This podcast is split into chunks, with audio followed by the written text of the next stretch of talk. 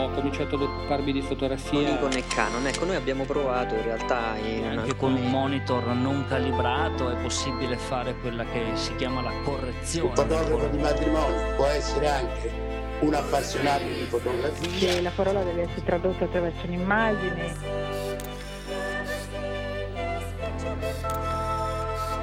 The universe's biggest camera store. Ci avranno sicuramente del- delle focali molto lunghe, dei tele. nel senso che ci sono alcuni momenti in cui cogli certi particolari e altri in cui non li cogli.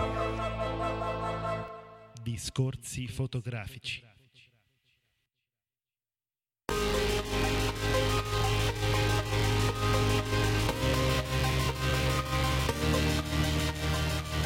Bentornati per questo speciale di discorsi fotografici dedicato interamente al Photokina 2016. Ciao Silvio. Ciao Federico, sì, come hai detto tu adesso si parlerà esclusivamente del fotochina, di qualche altra cosa e non ci sarà l'intervista in questo podcast, ma attenzione perché fra pochissimi giorni usciranno ben due interviste che già sono pronte, abbiamo deciso un po' di separare eh, le puntate, insomma, ecco. Fotochina 2016, tante tante novità, ma Federico qual è quella che ha fatto più scarpore? Diccelo tu. Allora, la novità certamente è il Photokina che ha fatto più scalpore, presumo sia la Nikon Key Mission 170 e 80. Assolutamente, assolutamente. Io... Questa presenza era immancabile proprio al Photokina. Sì, diciamo che, ecco, che Nikon non ha presentato granché, quindi abbiamo voluto un po' in maniera scherzosa aprire con, con questa notizia. È vero che quello che hai detto, insomma, è stata presentata que- questa Key Mission eh, che, che riprende un po' la, mm, la 360, c'è un, un- un raggio d'azione chiaramente più ristretto, insomma, è dai tempi della GoPro che si sta un po' sperimentando in questi campi e anche i big vogliono dire la loro, però effettivamente. Allora, io ho proprio un'indagine del tutto empirica. Se qualcuno dei giovani che ci ascolta poi riuscisse a farne una tesi di laurea, ben venga. Eh, io ho notato che i turisti usano, incomi- cioè ho incominciato a notare un utilizzo più intensivo di questo genere di fotocamere qui a Roma rispetto alle, alle macchine fotografiche tradizionali.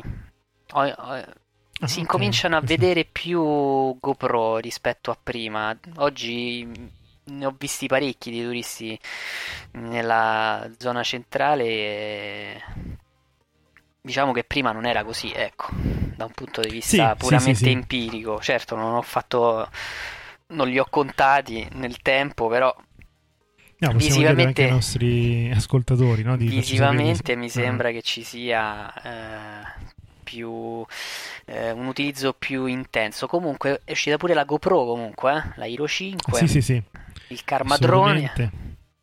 Sto drone lo dobbiamo comprare pure noi prima o poi. Eh beh, diciamo che anche quello, oltre alla GoPro eh, usata dai turisti, è anche vero che i droni sono sempre più presenti nella fotografia di oggi. Vengono usati spesso dai professionisti, soprattutto per i matrimoni o i documentari. eh, Vengono girati bellissimi time lapse adesso con, con i droni. E sì, effettivamente i prezzi sono un po' scesi, ci si possono attaccare mirrorless senza problemi, però bisogna imparare a usarli. Insomma, abbiamo fatto una puntata, ti ricordi, c'era questa notizia sulla patente per, eh, per prendere, no, per, per pilotare il drone. Ecco. Però effettivamente, allora, queste sono delle action camera. Voglio un attimo chiudere su Nikon. eh, Chiaramente Nikon ha presentato... Vuoi chiudere Nikon, volevi dire? no, no, diciamo che voglio chiudere su Nikon perché ricordiamoci che Nikon ha presentato con grande anticipo rispetto al Photokina la D5 e la D500 in tempo per eh, chiaramente le Olimpiadi. È stato mm, una scelta azzeccata per, per- per entrare soprattutto nel mondo dello sport dove finora e tuttora insomma la fa da padrone Canon. Però ecco, esiste, è stata presentata una Nikon D eh, 3400 ma, ma niente di più. Insomma, ecco, per i Ah. Nikonisti magra, cioè per chi dovesse essersi recato appunto al Fotochina in attesa di qualcosa di speciale della Nikon, ecco, secondo me ci è rimasto abbastanza male e non penso che siano stati in pochi, insomma, no? Quelli che sono rimasti Io invece piuttosto volevo ehm, ringraziare le persone che ci sostengono eh, con eh, le loro donazioni che per noi sono molto preziose. Purtroppo io, eh, cioè noi riusciamo a vedere queste cose, eh, abbiamo, dobbiamo controllare continuamente la banca, non abbiamo un feedback immediato, per cui ci scusiamo di questo e ciclicamente andiamo a controllare, ad aggiornare la cassa che è sotto i 1000 euro, lo dico per correttezza. e... bilancio sociale, cioè, il bilancio, bilancio sociale, bilancio sociale è sotto i 1000 euro, però ci saranno poi comunque dei cambiamenti che eh, presumo eh, con Silvio e gli altri renderemo pubblici, se non entro la fine dell'anno, sicuramente a partire dal, dall'inizio del prossimo. E quindi volevo poi ringraziare la bellissima email di Angelo, di Angelo Scozzarella che ci ha iniziato a seguire e ci ha fatto eh, notare eh, molto probabilmente la mancanza eh, di, una, di un prodotto fotografico di cui oggi invece parleremo e poi volevo eh, ringraziare Massimo Calmonte che, eh, ahimè, ha scritto eh, un bellissimo messaggio il 23 agosto. Io me ne sono accorto tardi perché abbiamo un'impostazione sul contact form del sito che è un po' macchinoso. No, sì, obsoleta, diciamo. Esatto, anche quello cambieremo ovviamente. sì.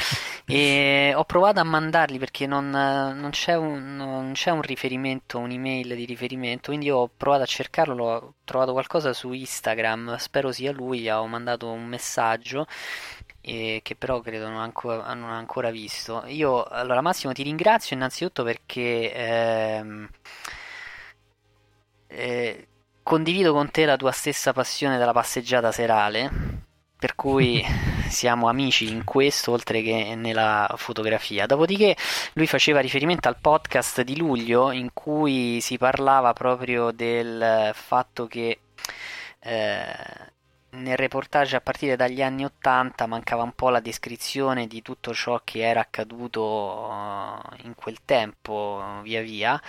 E lui segnala un bellissimo libro che io vi eh, rigiro sulla, sulla scia eh, di quello che fece Gardin eh, con eh, la Olivetti. E questo lavoro si intitola Fearless Genius The Digital Revolution in, Silicon Valley dal 1985 al 2000 il eh, fotografo è Doug Menuez non so come lo pronunci te Silvio. Minuez Minuez lo trovate eh, su Amazon al prezzo di 25 euro. È un libro che Oddio, vediamo, c'è un, una recensione sola con 5 cose. No, non è lui, non è, mm-hmm. lui, è un altro. e, ehm, e, la descrizione pare molto, cioè, è un libro molto bello. E racconta un po' il successo della Silicon Valley e di come sia diventata poi quella che noi conosciamo. Silicon Valley è il mm-hmm. luogo dove c'è Adobe, dove c'è Apple, c'è Microsoft eh, dove c'è la Sun Microsystem, eh, non so, viene un po' se te viene in mente qualcos'altro, ma praticamente penso già Intel ad esempio. che il Nasdaq già l'ho pronunciato tutto, la Intel se... sì sì. Per cui grazie Massimo se vuoi intervenire siamo ben felici di ospitarti e spero che riusciamo anche a sentirci attraverso riferimenti verso email più eh, senza il contact form, ecco questo volevo dire. Bene, eh, entriamo adesso proprio nel vivo della puntata, dicevamo una puntata dedicata al Fotochina e parliamo della cosa più bella che c'è stata al Fotochina, eh, molto attesa, annunciata, eh, ne abbiamo già parlato in questo podcast, ma finalmente insomma qualcuno è riuscito, fortunato lui, anche ad utilizzarla e metterci le mani sopra. Parliamo della Fujifilm GFX 50S per chi, per chi fosse solamente un, un, una sigla, esatto, non è una scheda video, non è un'altra mirrorless. Eh, Beh, è, in realtà è una mirrorless. Sì, diciamo, non è una mirrorless compatta, bensì una medio formato. Medio formato. È la seconda formato. in un anno, eh? Sì, Attenzione. dopo, esatto, eh, Dopo un- l'Hasselblad. Dopo l'Hasselblad anche Fujifilm entra in questo settore un po' a sorpresa, però fino a un certo punto perché comunque eh, la qualità è sempre stata elevatissima dei prodotti Fujifilm e soprattutto anche il target è sempre stato il fotografo professionista. Anche nei prodotti diciamo più, più economici si possono ritrovare, al di là delle simulazioni delle pellicole, però proprio un'attenzione particolare per chi fa fotografia, per chi è, sia un tecnico che un artista della fotografia. Questa medio formato è più piccola di, una- di 810, quindi insomma già, già questo, no? Una volta le medio formato erano enormi, no? Adesso gra- grazie al, al digitale, grazie al fatto di non avere più lo specchio, eccetera, si può davvero arrivare a, a dimensioni compatte. Che cosa vogliamo dire di questa, di questa IGFX 50S? Allora, certamente eh, la cosa che più eh, può interessare chi ci ascolta è l'origine e chi ha realizzato il sensore. Allora, il sensore è progettato da Fujifilm, realizzato, non lo so. Nel senso, io ho chiesto eh, chi- di chi è il sensore e loro mi hanno risposto esattamente, lo abbiamo progettato noi, quindi questo è, E e- quindi- e quindi non so chi l'ha realizzato, non lo so, però presumo che sia un ottimo, un ottimo sensore. Sarebbe interessante capire se colo- quelli che lo hanno realizzato, io una mezza idea ce l'avrei anche, se per caso hanno poi ehm, modificato il progetto per realizzare loro una versione da 50 megapixel sempre medio formato che poi magari hanno messo sulla Hasselblad, non lo so. Dico così, senza dire eh, i nomi. Comunque, il sensore è progettato da loro. La macchina è strepitosamente bella. È bella e leggera, non solo piccola come dicevamo, dicevamo prima. Il sensore è un, ehm, un sensore da 50 51.4 51.4 me- megapixel. e 43.8 la- per 32 è un 4 terzi. Esatto, è 4 terzi e l'area diciamo del, del sensore è circa 1,7 volte quella di una full frame. Chiaramente è una fotocamera per certi utilizzi, però devo dire la verità, eh, un, un punto di forza secondo me che può cambiare effettivamente il gioco del mercato delle medio formato è proprio la leggerezza. Anche l'Hasselblad tutto sommato non è enorme, però prima queste fotocamere erano relegate negli studi fotografici o comunque portate in giro eh, con una certa attenzione, con una certa- un certo peso. no? Oggi anche il fotografo naturalista, eh, non dico chi fa street photography perché comunque rimane un po' ingombrante, però in tanti eh, casi si può utilizzare. L'unica cosa veramente pesante di questa fotocamera è il prezzo. Dai, no, non puoi dire così. Beh, diciamo per, uno- per noi eh, fo- fotoamatori voluti, sì, nel senso che comunque il professionista ha un corpo macchina che paga un poco meno di 10.000 dollari, ok? Non è una cosa che ci possiamo permettere tutti, no? Per carità. eh, Li devi tirar fuori, è, è sti fantastica, è fantastica, però è chiaro che non, non è, non è un È una un macchina che con tutto insomma. l'obiettivo viene 10.000 euro ed è una signora macchina se sei un fotografo professionista. Eh, certo. Diciamo che hanno abbassato notevolmente il prezzo di ingresso di queste macchine. Tra l'altro questa macchina non è assolutamente di ingresso. Ah, Cioè no, è una eh. macchina veramente bella, a me piace tantissimo eh, la disposizione delle due ghiere, delle ISO e dei diafra e del- dei tempi. Mi piace la scelta del... Sì, ricorda molto la, T, la T1, la T2 anche, no? Diciamo, C'è la comparazione, la dall'alto. T2 è più Sì. piccola, sembra... Oddio, la T2 andrebbe... a- Bisognerebbe togliere il battery pack mh, Mhm. della GFX e probabilmente vediamo se proprio al volo si riesce a trovare una comparazione. No, diciamo che anche senza battery pack le due macchine sono notevolmente più piccole. Però è bella, caspita, è proprio bella. Sì, assolutamente. Allora, esce con, eh, dicevamo, con questo obiettivo da 63 mm f2.8, eh, che è meraviglioso. E è già disponibile un, eh, un medio tele diciamo anche cioè un, uno zoom 3264 f4 e un 120 mm f4 macro anche questo chiaramente eh, a lunghezza focale fissa. Ci saranno altri tre, tre obiettivi che mm, seguiranno nei, nei, prossimi, nei, nei prossimi mesi.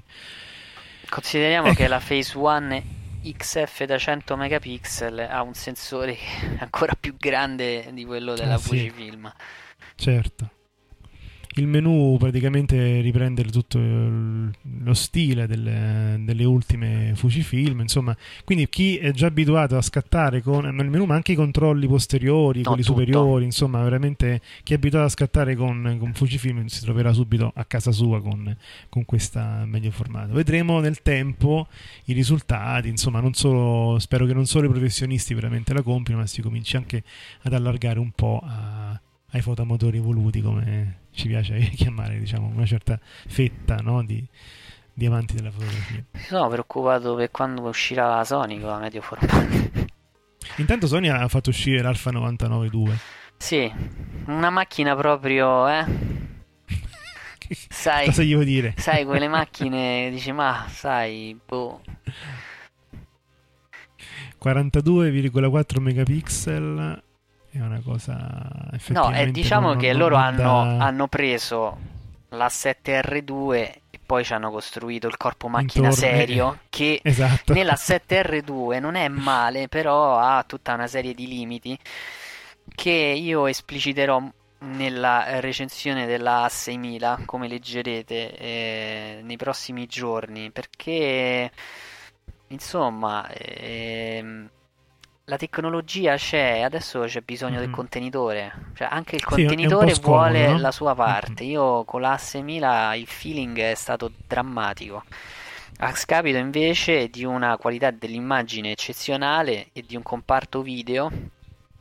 Parli anche quello 6300 della, però, eh? della 6300, scusate. Sì, sì. No, perché la 6000, vabbè, da un punto di vista del layout è simile. È quello, certo. Sì, sì. La, la A992 è praticamente loro la, la, definiscono una leggenda, cioè io voglio dire, ne è, quanto è passato? Neanche un mese che hanno presentato la CIC-D Mark IV che ormai è il passato, sì, sì. cioè proprio il passato remoto addirittura.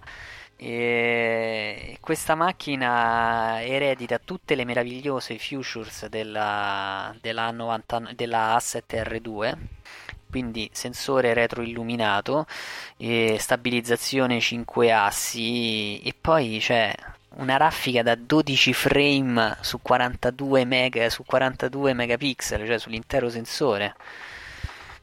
Che è una esatto. cosa. 79, 79, punti di messa a fuoco, come dicevamo prima. È rimasto con il sensore quello, anche se c'è una, una piccola aggiunta di questi, eh, questa tecnologia gapless on chip che praticamente aumenta un po' diciamo, la, la, quantità di luce catturata da questo sensore che già di per sé è meraviglioso. Io mi immagino Michael Freeman con l'Alpha 992, cioè, ogni volta che ne esce una nuova con, eh, di questa marca e con la forma diciamo da reflex eh, non posso che pensare a lui. Eh. Io volevo dire una cosa perché eh,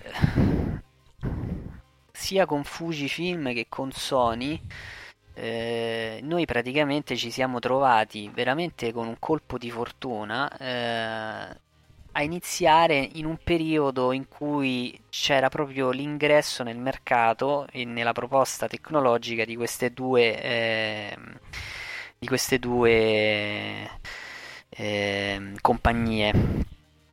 E tu non so se te lo ricordi, andatevi a risentire semmai i vecchi podcast, ma una delle critiche che giravano sui for- forum uh, niconisti, mm-hmm. canonisti che erano il il riferimento dell'epoca, i perseguiti, penso che abbiamo avuto un tracollo secondo me. Ma fratte... non lo so, no, non, non, no, ci eh? giurerei, non ci giurerei purtroppo no, nel senso che rimangono i marchi più seguiti, più discussi, se guardi i trend su Twitter c'è sempre Canon e Nikon. Però, Io però... mi ricordo che, loro, eh. che la Sony aveva inventato lo specchio traslucido. Mm-mm. Che era già di per sé una tecnologia meravigliosa, eh sì, però perdi 9 stop Cioè, praticamente Certo, praticamente 98 ci avevano messo un 14. muro, un muro sopra sto sensore e non passava lui, non, tra- cioè non, non era traslucido, era praticamente una lavagna sopra Sì, sì. la quale la luce tornava indietro, veniva pra- riflessa.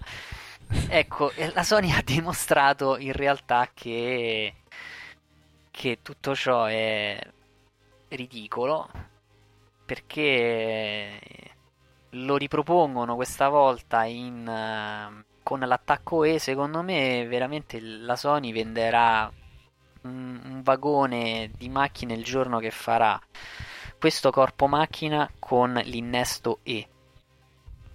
E quel giorno veramente ci sarà il, il trionfo. Sì, diciamo la Sony è riuscita dove ha fallito un po' la Samsung, cioè investire tutto, cioè, un- una buona parte del capitale proveniente da altri settori, no?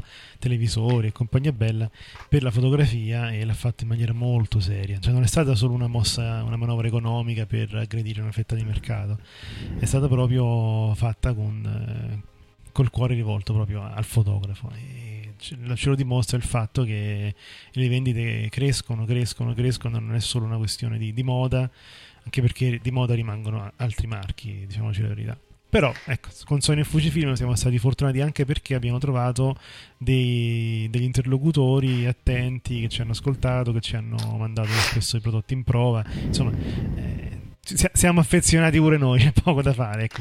Io volevo aggiungere che ha ovviamente una, eh, ovviamente lo dico, ha il, eh, la possibilità di registrare i video in 4K. E questi 4K hanno il supporto, presumo siano ancora però eh, in 8 bit, questi 8K, vediamo se le- nelle futures viene riportato nelle note da qualche parte perché non riesco a individuare. Però eh, la cosa molto bella è che ha, vediamo un po', ecco questo bisognerebbe indi- eh, comprenderlo, e supporta i due, l'S-Log 3 e, e la gamma Log 2 che in pratica eh, garantiscono cioè azzerano in pratica tutte le, le impostazioni che vanno un po' a modificare l'immagine vera e propria. E quindi viene desaturata, viene tolto il contrasto e via dicendo e viene sfruttato appieno il sensore in questo modo. E, e la Sony eh, garantisce in questo senso una, una gamma di circa 14 stop che è mostruosa Eh, sì, quindi se voi poi andate in post produzione, io mi sento di dire, dopo quello che ho visto con la 7R2, che il sensore retroilluminato sicuramente vi darà soddisfazioni a prescindere. E questo proprio non vedo l'ora che venga, intro- venga utilizzato anche da altri perché l'incremento dis- prestazionale in termini di luce esatto, è, esatto. Sì, è sì. notevole. Allora, noi continuiamo a parlare di fotocamere, come dicevi prima, anche in relazione a una mail che ci è arrivata nei scorsi giorni. eh, un'altra delle no- novità del Fotochina che comunque è piaciuta parecchio, eh, anche se si tratta diciamo di un aggiornamento più che di una no- novità vera e propria, l'Olympus eh, ha tirato fuori la EM1 Mark II. Una fotocamera che solo a vederla ti viene voglia di averla, cioè è bellissima, da- è, è fatta bene, è robusta, eh, ti dà l'idea proprio di professionalità e ti dà l'idea proprio di street photography. Non so se, se anche a te da qui, perché effettivamente ha tutto quello che serve, è tutto a portata di mano, è molto comoda, e- è, è fatta veramente bene. È micro 4 terzi, quindi non vi aspettate file di grandi dimensioni, però ad esempio rispetto ad altri competitor sul micro 4 terzi Olympus eh, ci lavora da sempre praticamente. E il rumore è molto contenuto, eh, il video chiaramente è a, a 4K. E devo dire che siamo veramente. Io sono veramente curioso. Sarebbe di beccare qualcuno che ce la faccia provare perché davvero addirittura è, è piccolina ma nel doppio slot per eh, la scheda SD, cioè sono tutte eh, tocchi, diciamo, eh, tutte chicche eh, fotografiche, addirittura il battery grip. e con tutto il battery grip è grande quanto una mano. No, comunque guarda, veramente bella, bella, bella, bella. Non so se hai avuto modo ecco, di, di provarla, di vederla, no. Di provarla, no, però insomma di, di vederla in immagine, parlare. Che bella. Che cosa Anche questa ha i dire? 5 assi, stabilizzazione in 5 assi. eh, viene giudicata da loro ehm, come la macchina più veloce nella raffica. Fa eh, un RAW da 20 megapixel, Mhm. ne, ne fa mi pare 18, 18 ne fa. Che è una cosa Sì, è impressionante. tantissimo, è impressionante. tantissimo. Poi ha ad esempio un video a 120 frame al secondo, non, non nel video Ah. girato, ma nel, nel mirino. Quindi immagina la qualità del mirino elettronico a 120 frame al secondo, praticamente non, ti- non ti rendi conto eh, che, che quando muovi la, la fotocamera per inquadrare ti sembra veramente di stare lo- col mirino ottico, insomma, ecco. Hanno migliorato il eh, sistema di messa a fuoco che è nettamente più accurato, 121 punti eh, di face detection eh, che secondo me è molto.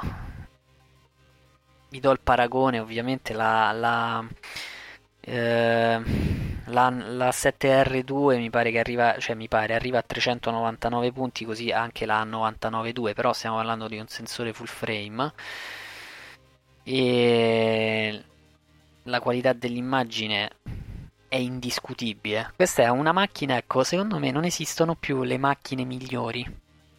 Ah, no, no, no, ormai Io l'avevamo, mh, l'avevamo già eh, affrontato questo discorso.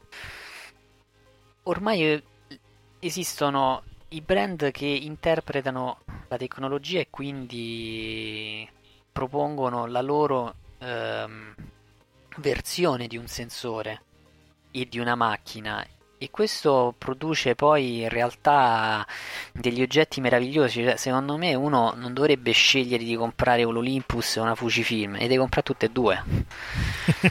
tu calcola che su questo sensore micro 4 terzi ci sono 121 punti di messa a fuoco 121 punti di messa a fuoco a croce su un sensore da micro 4 terzi addirittura ha un processore quad core dedicato solo, solo all'autofocus. È una, è una meraviglia. Guarda proprio bella bella bella bella. Infatti un po' ecco mi dispiace che non siamo mai riusciti ad entrare nel vivo del- dell'Olympus. Io ricordo le primissime mirrorless del 2011 in molti acquistavano Olympus in molti continuano ad acqu- acquistare Olympus. C'è proprio una, eh, una clientela affezionata a questo marchio che ha saputo resistere diciamo a- al passaggio in digitale insomma marchio storico eh, che si è creato proprio la sua, la sua fetta di, di mercato ecco Bisognerebbe vedere quante foto ci stanno scattate con Olympus, che ne so, su Flickr, che questo dovrebbe essere una curiosità. No, benvengano quelli che credono in questo brand perché è importante. Noi purtroppo, ehm, come abbiamo risposto, come ho risposto nell'email, non avendo avuto la possibilità di provarla e quindi eh, di poterla confrontare anche con quelle che abbiamo ehm, realizzato, cioè è chiaro che da un punto di vista qualitativo ci siamo. Poi in realtà la macchina fotografica diventa importante anche nell'utilizzo, come dicevo prima, con l'asse 1003 eh, il feeling, cioè quindi avere tanta tecnologia che fornisce immagini eh, impressionanti che però sacrificano l'utilizzabilità. Eh, questo secondo Eh me sì. diventa un punto a sfavore della macchina Sì, sì. fotografica. Quindi in questo senso io mh, non ci sbilanciamo eh, a elogiare questa macchina, queste, mh, eh, questa macchina fotografica perché eh, andrebbe provata nella, nella quotidianità. A guardarla così, cioè proprio devo dire che mh, mi sembra a posto da un punto di vista della ergonomia. C'ha anche il display completamente orientabile e touchscreen, eh? Sì, che non è una cosa, noi avevamo apprezzato sulla M3 il display touchscreen e su queste macchine piccole puoi veramente replicare le gesture uh, del, dello smartphone, che è una cosa fondamentale. Esatto, sì, sì, ormai sei abituato con il telefono, quindi te lo trovi direttamente già anche su una fotocamera che ha, ti permette di avere risultati comunque superiori. E continuando nel mondo de- degli annunci per i corpi macchina, abbiamo Panasonic Lumix DMC 5H eh, GH5 scusate. Una cosa strepitosa questa. e quando diciamo Panasonic diciamo sì chiaramente fotografia ma soprattutto video. Cioè i, i nostri ascoltatori che, che, che, girano video sapranno benissimo di cosa stiamo parlando. Insomma in questo la Panasonic è sempre stata qualcosa in più. Ad esempio ad esempio finalmente. prima, esatto finalmente è la prima che offre un 4K a 60p in un corpo così compatto. Ma la devi dire tutta però. Contenuto. E 10 bit 10 bit. 10 bit di profondità eh, è una cosa spettacolare. Io veramente sono curioso di vedere i primi caricamenti su YouTube, su siti diciamo, che si permettono di scaricare anche no, il file eh, di, questa, di questa Panasonic. Secondo te sì, 10 bit, eh, cioè questo video lo potrai registrare su una SD o avrai bisogno? Ah, beh, adesso è uscita l'SD da un terabyte, quindi non... Ce la farà? Ma probabilmente sì altrimenti non avrebbero fa- fatto uscire insomma. Poi eh, c'è questo photo mode a 6k che ti permette di estrarre appunto dei frame dal video da, da 18 megapixel o per quanto riguarda il 4, k normale oppure da 8 megapixel quello a 60p comunque è una cosa questa macchina è veramente eh. bella veramente è veramente bella e sono loro veramente sono ehm, la Panasonic in questo è stata la da apripista perché è stata la prima a mettere il 4K e un bel 4K e devo dire, introdurre addirittura il 10 bit su una mirrorless veramente esatto. è qualcosa di, di impressionante. Comunque, nessuno l'ha ancora provata, però insomma, siamo. Eh, siamo Vabbè, molto, inizio molto 2017, curiosi. dai. Sì, sì, sì. Questo Fotochina, eh, rispetto a quello dell'anno scorso, veramente ha portato tante cose che ci hanno fatto dire wow, no Federico? Ricordi l'anno scorso non è stato granché. Due anni fa? due anni fa, scusa, la, scorsa, la scorsa edizione, non è stata effettivamente. Due anni fa, questo... lo sai, non mi ricordo le grandi novità che ci sono state. No, no, no, mi ricordo bene che non. Forse non c'era stato... stata la T1, quest'anno è l'anno della T2 e ne parleremo ampiamente. Sì. e, ehm, No, volevo anche aggiungere velocemente il fatto che così in sordina intanto eh, Sigma ha lanciato così il 500 mm f4 Sport, l'85 mm 1.4 Art, mia, il 1224 f4 Art, cioè praticamente eh, ha piazzato altre tre Formula 1 sul mercato e sembra addirittura che altre lenti verranno a, uh, annunciate prossimamente. Volevo poi dire che la X100T, cioè T sta per terzo, terza, non è più eh, data per discontinua e probabilmente uscirà il quarto modello, la F, la 100F, la X100F, che probabilmente beneficerà di tutte le nuove eh, e bellissime caratteristiche che hanno eh, già la XT2 e la Pro 2 quindi staremo a e, vedere. E sarà sicuramente l'ultima perché altrimenti dopo, dopo fourth deve esserci fifth, ma è sempre la Beh, gli cambieranno un nome, chiamer- sì, la faranno scherzo. Pentium, la chiameranno. Oppure metteranno una C, una V come numero romano. E una cosa che leggevo proprio in questi giorni sul Fotochina è che a differenza di altre edizioni, questa è stata l'edizione di, diciamo, delle fotocamere e degli obiettivi, soprattutto obiettivi per mirrorless, eh, come diciamo prima, degli obiettivi costosi e delle fotocamere costose. Sono stati presentati moltissimi prodotti di alta fascia e moltissimi prodotti di alta qualità, ma comunque che si portano appresso il loro prezzo. È stata, diciamo così, un po' messa da parte tutta la, la fascia, che poi tra l'altro chiaramente è quella con più persone, quella che, che traina, se vuoi, il, eh, il portafoglio no? Della, eh, di queste grandi società. Però evidentemente si è cercato, tutti hanno cercato di puntare a qualcosa che effettivamente facesse spalancare, spalancare gli occhi e così è stato.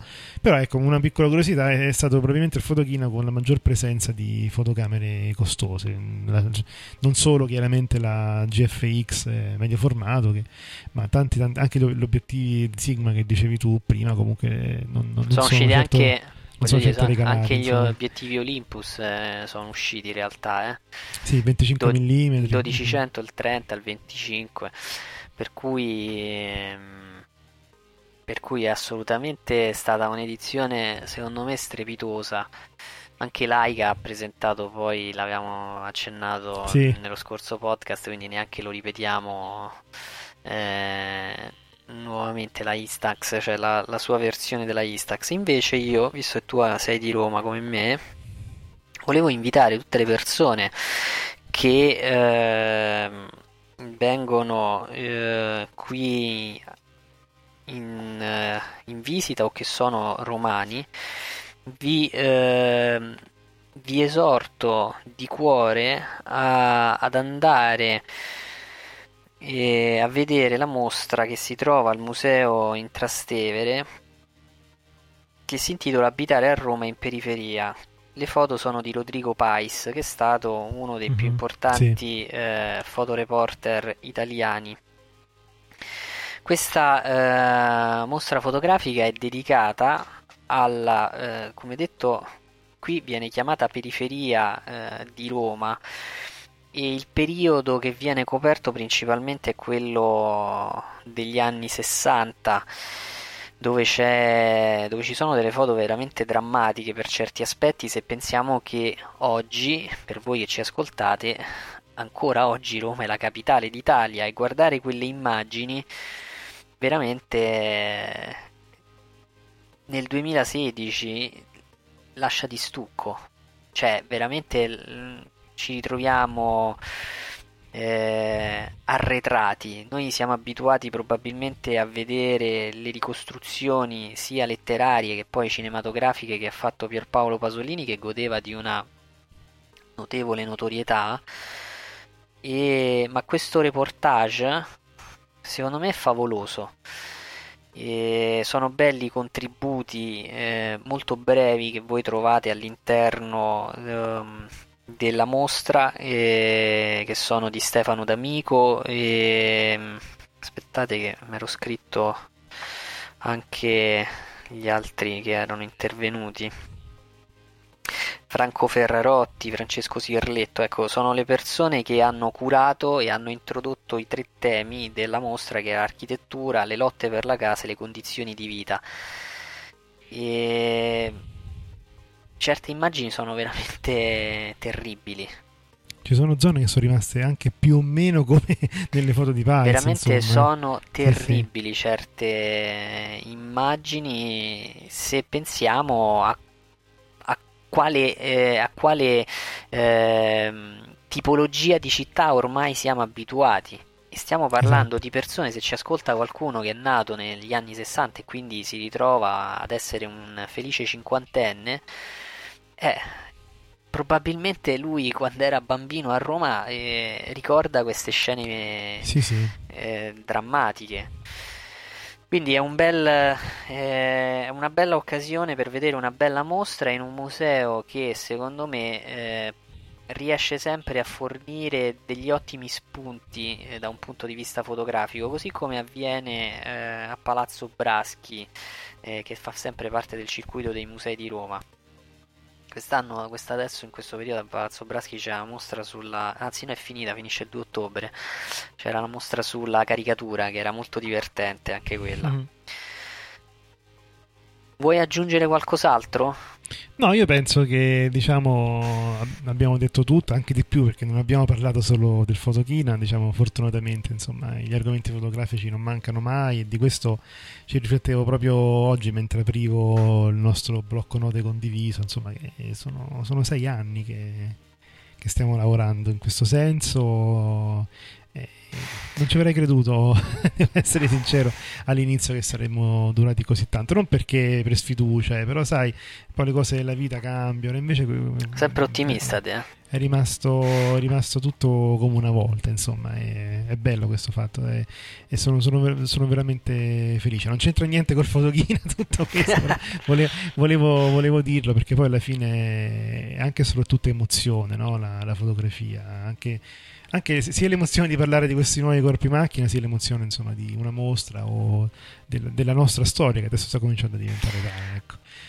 Io ringrazio tutti quelli che ci, hanno, che ci seguono, che ci hanno seguito finora e come dicevamo all'inizio della puntata, fra pochissimi giorni uscirà uno speciale con le interviste di Gabriele Rigon eh, e Stefano Mirabella. Stefano Mirabella. Scusateci un attimo, due, due, grandi fotografi che abbiamo conosciuto grazie appunto all'Orbetello Imago Festival. Ho cominciato ad occuparmi di fotografia. Nikon e Canon, ecco, noi abbiamo provato in realtà in anche alcuni... con un monitor non calibrato è possibile fare quella che si chiama la correzione. Un fotografo di matrimonio può essere anche un appassionato di fotografia. La parola deve essere tradotta attraverso un'immagine. The universe's biggest camera store. Ci avranno sicuramente del, delle focali molto lunghe, dei tele. Nel senso che ci sono alcuni momenti in cui cogli certi particolari e altri in cui non li cogli. Discorsi fotografici.